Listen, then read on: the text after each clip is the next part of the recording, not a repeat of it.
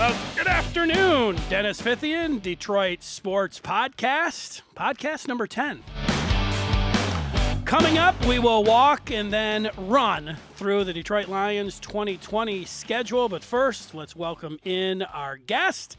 He's the co-host of the Mitch Album Show on WJR and a man that is true EMU, Ken Brown. Hi, Ken. Dennis, how you doing? And just remember, I was a Huron. We gotta get that out there for the old Hurons. Well, I was gonna ask you, so if you go in and you're Huron and then they change over to Eagle, it's one thing if you are a Huron, people are very specific that they are very loyal to Hurons. You know what I mean? That's right. We'll accept the Eagle because we have to, but we were Hurons first, so never forget the Hurons. Yeah, I was there right when they were changing it over, so the student newspaper, man, they had an awful lot to write about, man. People were, I would say, up in arms about it, a lot. Wasn't the newspaper named the Eagle? The Echo, Eastern Echo. The Echo, that's what it was, the Echo, right. I knew the E in it, right, the Echo. Yeah, I worked there for one semester, and Tom Wyrot, who's the sports information director for Michigan basketball, was my editor, and he sent me out to a soccer game. And I remember it was remember Tomongo Biakabatuka for Michigan. Yeah, mm-hmm. There was a Greek guy that was for the Eastern soccer team, and he had, so a very long name, and I was like, he's not Biakabatuka, and I thought it was really clever. And Wyrot came in and put a big X on it, and I was like, wow. Man, talk editorial, Editorial, that's right. Just put me right down there.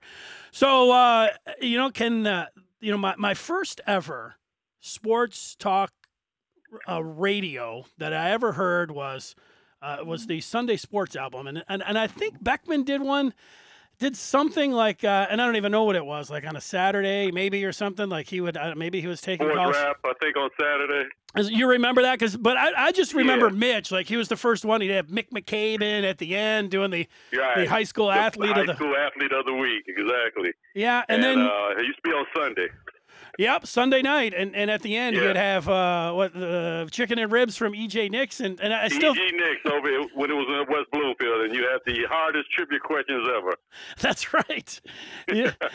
You're right. Well, you're so synonymous now. Like I hear Mitch's voice, I hear yours. Like just tell us how you ever to find your way on the ride, man. It was a long ride from '96 when we started. Like I said, Sports Hammond started before that, so I remember I used to listen to it too. And then I guess JP had died, and they were doing a whole new thing at WJR, and they were going to bring in some new talent. And Mitch got one slot. If you remember, Ken Calvert had the earlier slot, and Mitch and Ken were going to be the new guys and the new faces of WJR. Paul W. was coming back. He hadn't taken over for JP yet. Paul was doing Focus or in the midday, or whatever 12-1 was, Paul was doing that. He was still in Philly at the time.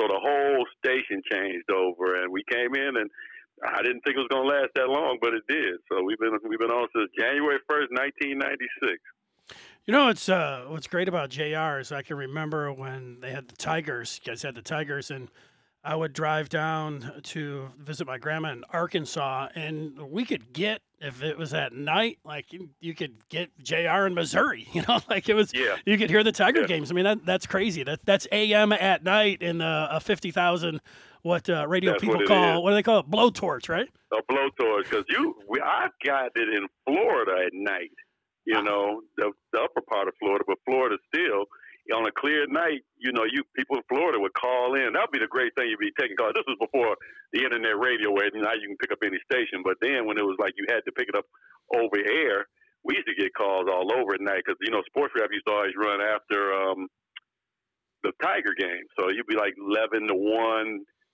Dan Dickerson or back then it was Paul Chapman and Rich Kincaid were doing it. Mm. They would pick up calls from all over the country, they could pick up our signal. That was pretty cool.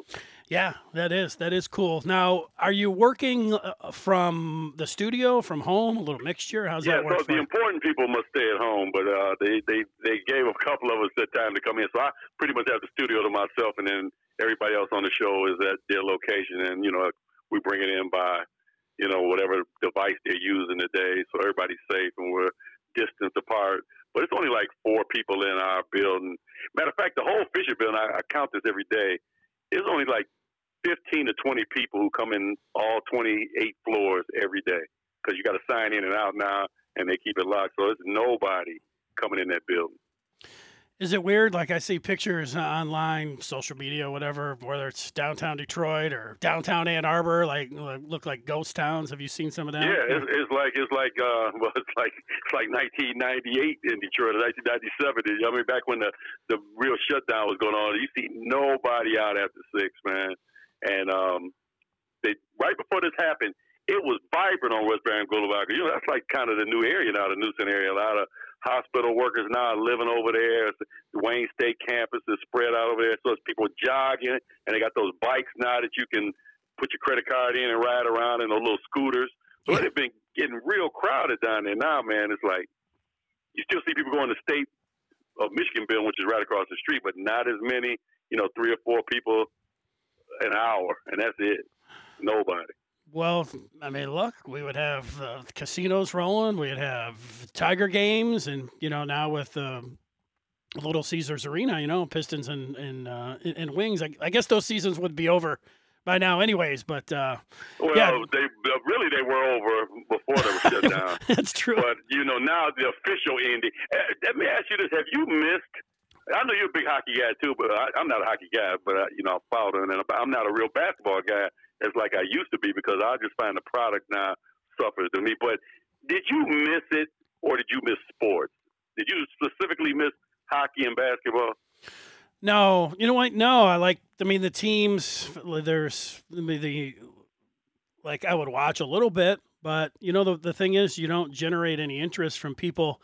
Like you would say, you know, night after night, hey, you know, what'd you think of the Wings? Or you're looking for any type of topic or something on both of those. And it's just like really flat line. And, you know, that affects you. I mean, you can't get, blood out of a rock. I mean, you can sit there and talk all you want about how you think the Pistons are doing or the future. You know what, Ken, over the last few years, it's been the biggest discussion is whether you like teams, you know, throwing away the season and tanking, or you're just too much of a true fan for that. That's been the biggest discussion point. And that gets tired. That gets tiring after, 10, 15, 20 hours of straight of that kind of talk. Right.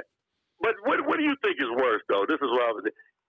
Tanking or what the Pistons and Wings probably are doing is trying to win and still being bad. I mean, which one is really worse? I think I respect you more for trying to win and losing than tanking. I think they were trying to win, both teams. They just weren't good enough. Yeah, well, that puts it into the category as a natural tank, which, you know, came around like you could respect that. Like, look, actually, we were trying to win. Everybody got hurt, or we're just not any good. I thought the Red Wings coined a new phrase now: the natural tank, or just tank it. Yeah, the natural hat trick or the hat trick. So yeah, the worst part about the tanking is like you're like, all right, let's go. And if the Pistons would have been like they got the fifth odds right now. The year before, if it would have been Zion and John Morant, you know, that would have really been something for people to be excited about. Right now, you're like, hey, LaMelo Ball, or, you don't even know who you want. Well, and this is why, to me, basketball has gone down. It's you know, LeBron, these guys around, but there's no stars, besides last year where a star was made as a freshman.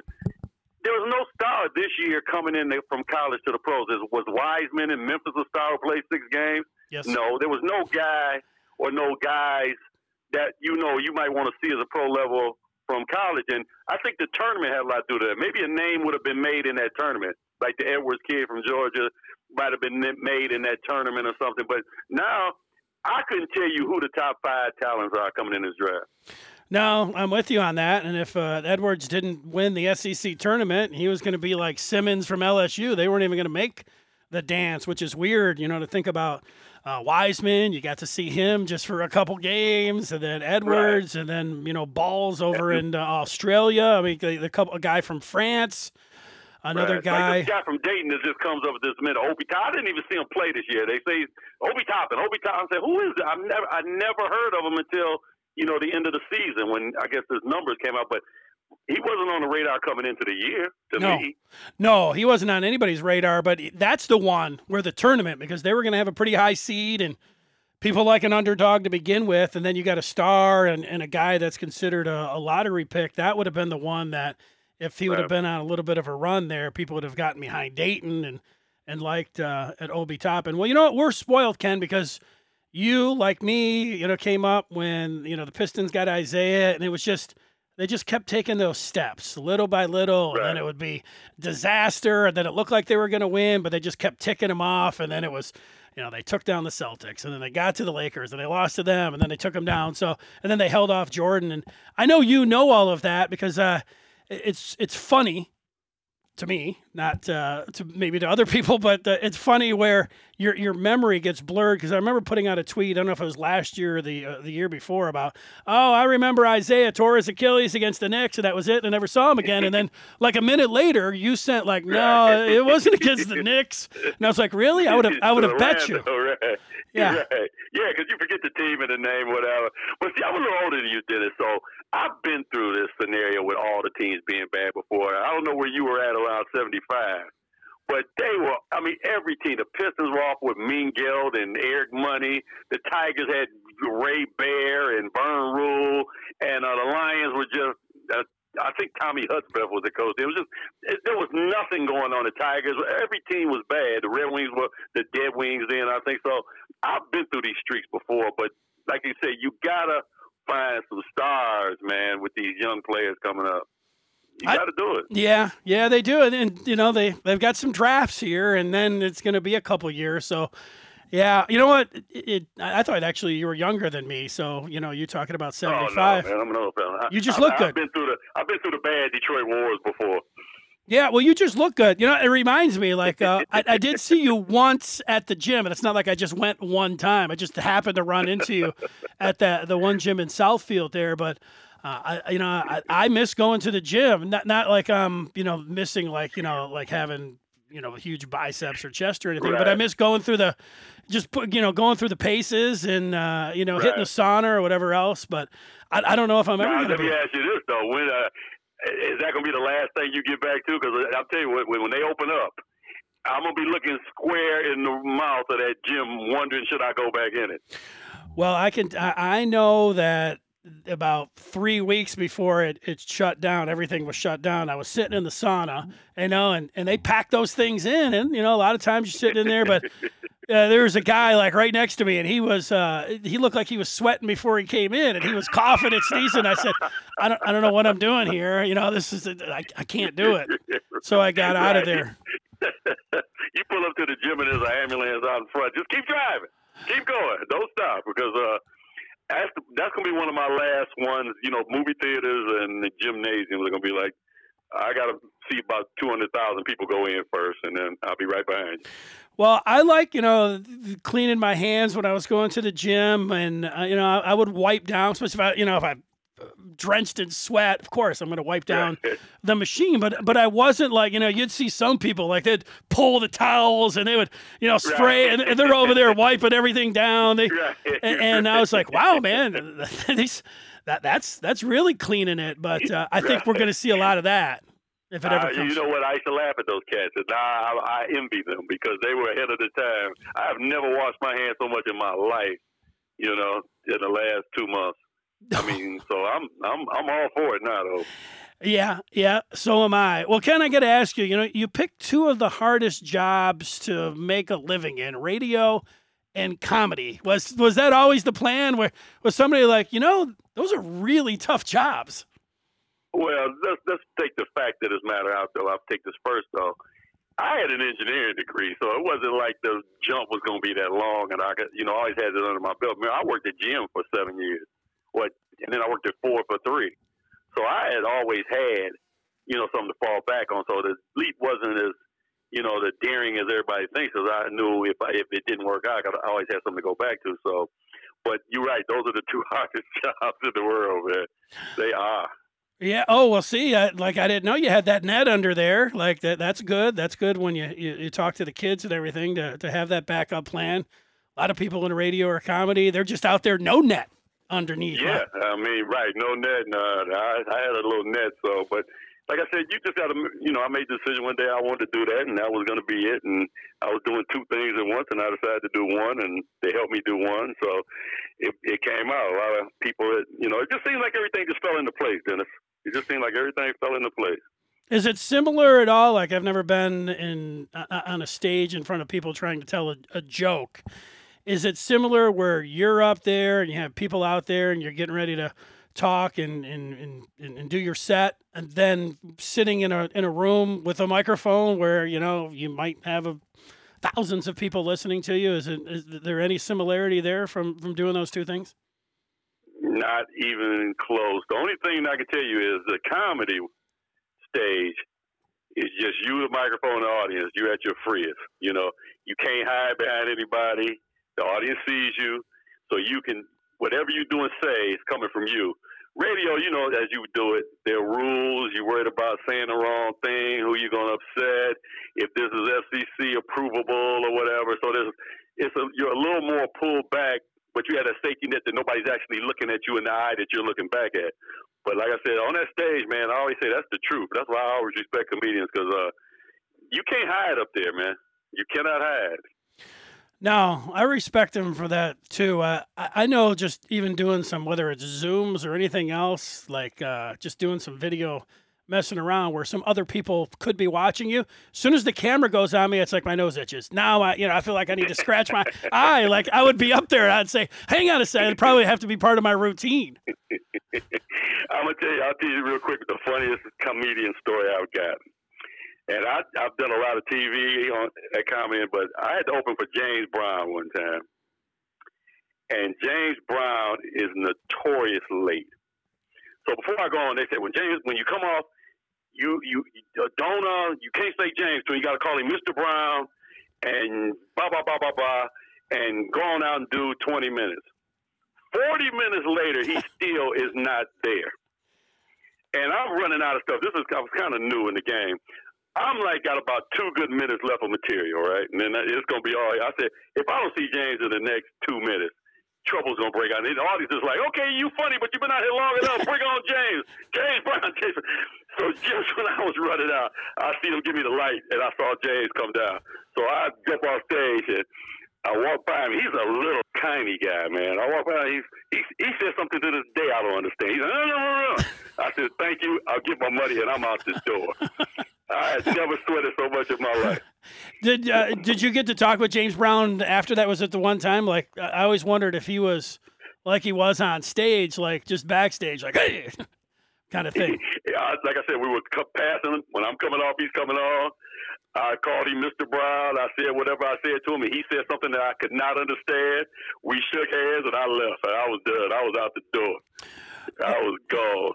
Well, we have the real Ken Brown. That's your handle on Twitter, Brown, right? Who I'm talking with here tonight on my podcast. I don't know. Did you see the Lions' schedule is out? I'm looking at it right here as we speak, and did you play the win-loss game? You know what? I always say that it's an exercise in futility. It doesn't mean anything, but yes, I mean, I do it every year. It doesn't matter.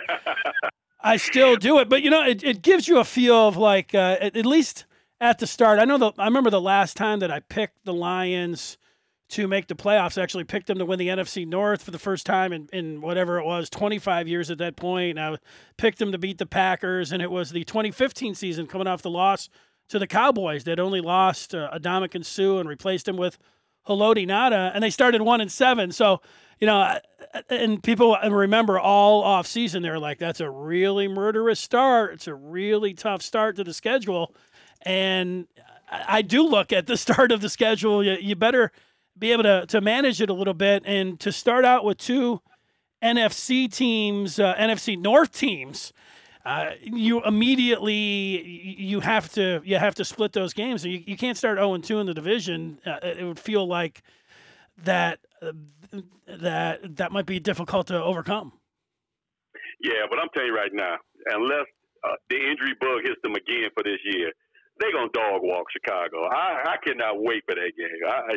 If you tell me Nick Foles is going to come into Ford Field and just do something to the Lions, and I don't know about you. I know I've been skeptical of some of the things over the years, but I think they got a solid roster, man.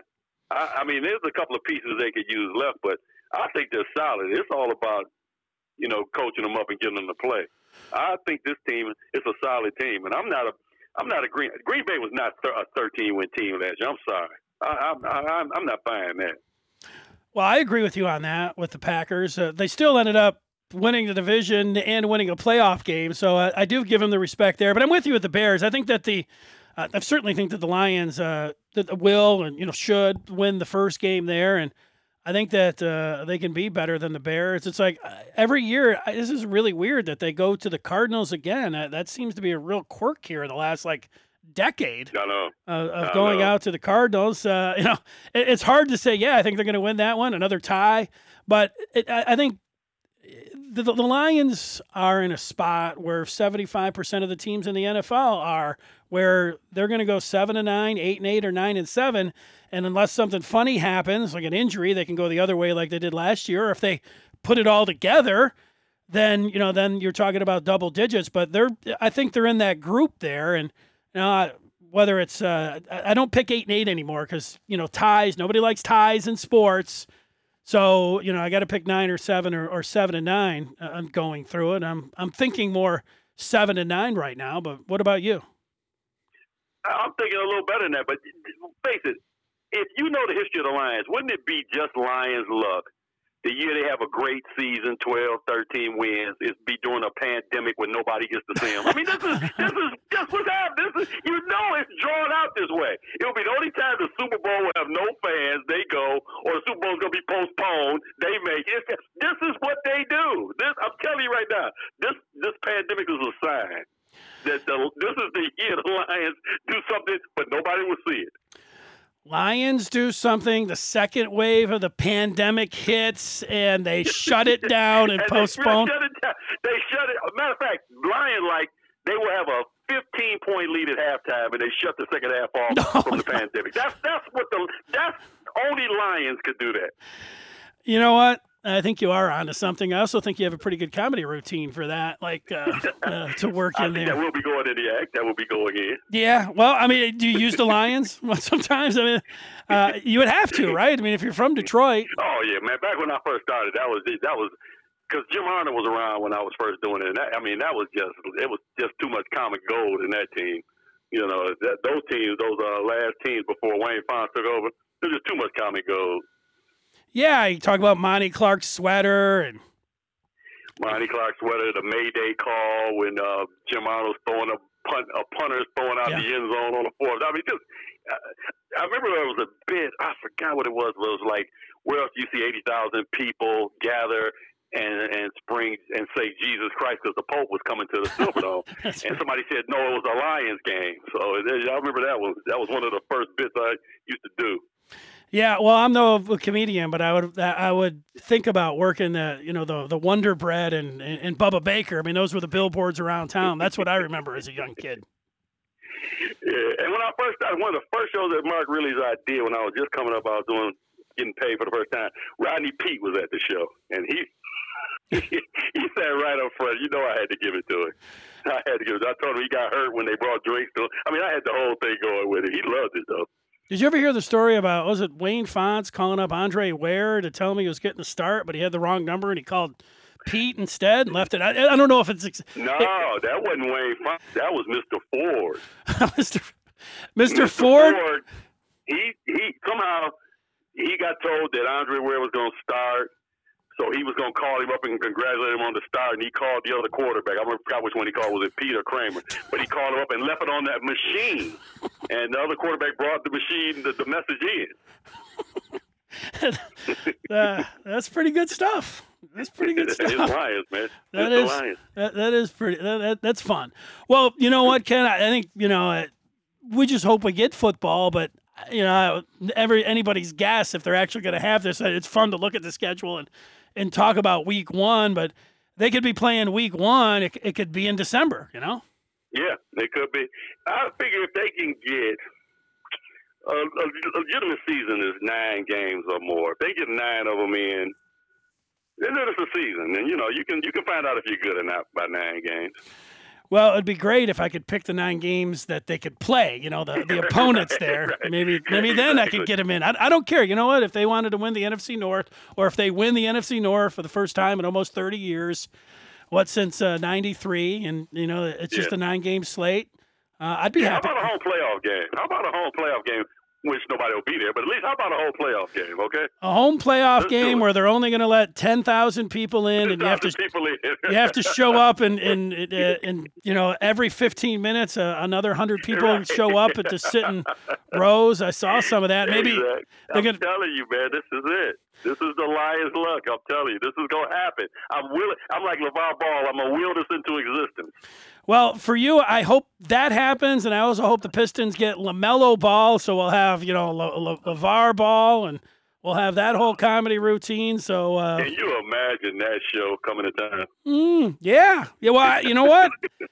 There doesn't seem to be a consensus on who the number one pick is, but I see a lot of people, you know, talking about Ball. Edwards, we already talked about, from Georgia. Wiseman. I've seen the kid from France, his name being thrown around. So, you know what? It's good. And, you know, there's not a Zion Williamson there, but you know what? If you're picking fifth, it might be you might get the best player in the draft. LaVar Ball in town every week. Can you imagine that? As a father, oh my goodness, I don't know. I'll tell you right now, he'd have to have his own show. Well, I'm expecting you to have him on the first week. That'll be fun. You and Mitch throwing fastballs. Yeah, you start him out with some easy ones, but it won't take long, will it? No, it won't take long at all. Just wind him up and let him go. That's right. Well, Ken, before I let you go, tell me about radio now during a pandemic. Is it pretty? I mean, I know you're talking about everything that's going on day to day, which is so weird and completely different than what you're used to talking about. The station I'm on, so you know where they lean toward most of the shows. So, you know, when you come on after Limbaugh and the other guys, you know what most of the listeners want to hear, or what they want, which we don't give them, but you know what they want to hear. So the divide in this country is just amazing to me. I try to stay above it, but I mean, it's just crazy, and everything's political, but a lot of people listening now from this pandemic, but they believe whatever side they're on, they believe that side, and there's no middle ground.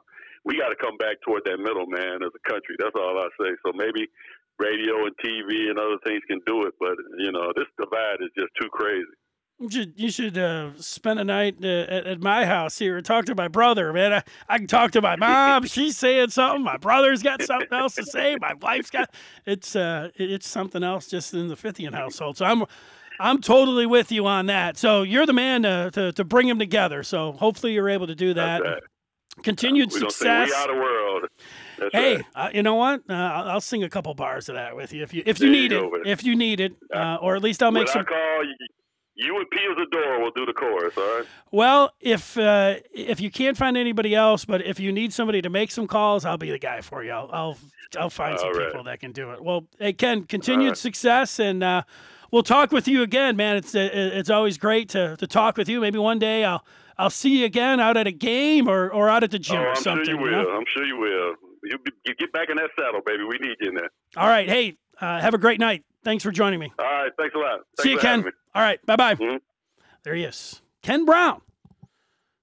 True EMU. That's their moniker at Eastern Michigan for people that don't know that. Well, I said that I was going to run and then walk through this NFL schedule as I just sit here and look at it. The Detroit Lions, the 2020 regular season schedule. And the one thing I know is that when you go game by game and you pick a record, it really is people make fun of you. Why do you do it? It doesn't mean anything. Everything changes. The teams, we don't even know. Well, you just have to, and it is hard to do. You keep it in context. We are just doing it here in early May. And yeah, things are going to change. I remember last year when I saw the Lions schedule, I predicted that they were going to start the season 0-5. It wasn't like me trying to be a hot take artist. It's what I really thought when I went through the games. Now, I went to a a season prediction 2.0 when I would get to June, and then a summer prediction through OTAs and all that. And I was still staying at 0-5, but then I watched the preseason, and the Cardinals with Kyler Murray and Cliff Kingsbury, their head coach, they didn't just look bad. They looked brutal, and you had players from the other team like laughing at the offense and laughing at the system there. And I just I couldn't do it. I changed before the season started. I changed that loss to prediction to a win, and then the Chargers, who I picked to beat the Lions when the schedule came out, they started from Derwin James, and then Okun, their left tackle, went down, and then you know, they had a holdout with Melvin Gordon, so there's three big time players there, and then, you know, more injuries on the defensive side. By the time it got before the season there in the exhibition season, and you just knew of all of those Chargers injuries, I couldn't pick the Chargers to beat the Lions, so I picked the Lions. So it changed. So there it is. Like, I had them 0-5 for the majority of the spring and then summer, but by the time the preseason started, the final prediction, it ended up, you know, changing up where I thought that they would get some wins. But having said that, you know, you say something at the outset, just how you feel, and then, you know, you can change it as you go along. I do think that the Lions can beat the Bears in week one at home. You know, out of the teams in the NFC North, the Packers, and they should be favored. And I know you look at a lot of the metrics for the Green Bay Packers, and it doesn't look very good. It was a fraudulent 13-3, and yet, you know, I think that they should still be the favorite. They are in Vegas. The Vikings are second, and the Bears are third, and the Lions have the fourth longest odds there in the NFC North. But I think that the Lions can beat the Bears, and certainly at home, and I would pick them to win that game. Now, the Packers, I almost always just automatically at Green Bay, you know, put a, you know, L next to it. And why not? Like, you know, 2-3 times in the last 30 years, like, the odds are on your side. And then, you know, last year they should have beat the Packers. They should have beaten Green Bay, but you know what? We know that before they kick that ball off against Green Bay, we know that there's going to be some bad calls. We know that Trey Flowers is going to get a hands to the face, maybe one, maybe two at the end of the game. We do know that they lifted the pass interference rule, that they're not going to have that. They didn't have it very much last year anyway. So, yeah. So, but I've said all that. I'll put a loss next to that one at Green Bay. But then going to Arizona to beat the Cardinals, they go ahead and give them a win there. So there's two wins. And then versus the Saints at home. I picked the Saints to go to the Super Bowl last year. Do I think that the Saints can come into Ford Field and beat the Lions? I do. So going into the bye, which is week 5, the Lions 2-2. Coming out of the bye, they hit the road for 2 games at the Jags, at the Falcons. You know, that seems like a split. Could they go on the road and win 2 games? Yeah, they certainly could beat the Jacksonville Jaguars. Could they beat the Falcons? I think they can. There's 2 road wins in a row. They come home and host the Colts. The Colts and the man, Phillip Rivers, who I don't trust. I think they can beat the Colts. Wow, 3 wins in a row. At Minnesota for the next one. I'm going to give them a loss there. Coming back in week 10 to host the Redskins. Come on, W. Down to play the Panthers. I got a W there. Look at this. Week 12. Thanksgiving against the Texans. I was on doing a post-game show after the Lions and Texans game on Thanksgiving, where Jim Schwartz fired that challenge flag out on the field. Was it Forsett with the fumble? And oh man, that was some game, some post-game. But you know, I think the Lions can win that one. This is crazy.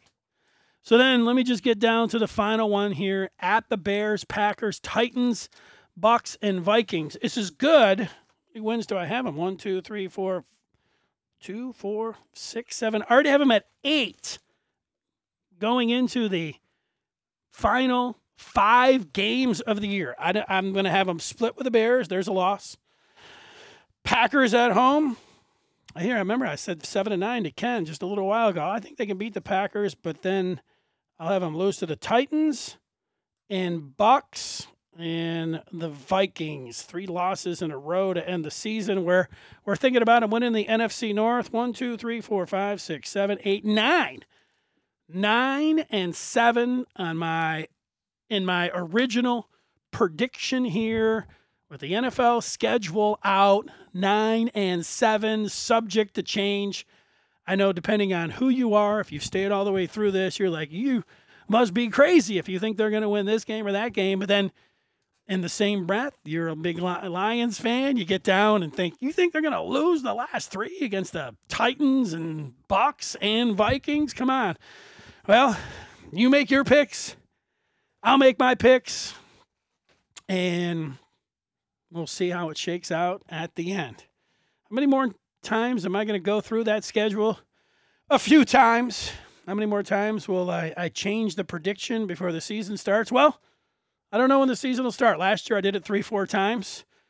Now had the summer edition where I stayed the same. I'm feeling 9-7 right now. And look, my first thing was feeling like 7-9. Then I walked through it, 9-7. Hey, thanks for listening. I'm going to do this again coming up. I'm into double digits on the podcast. Thanks to Ken Brown for joining me. And that's going to do it here.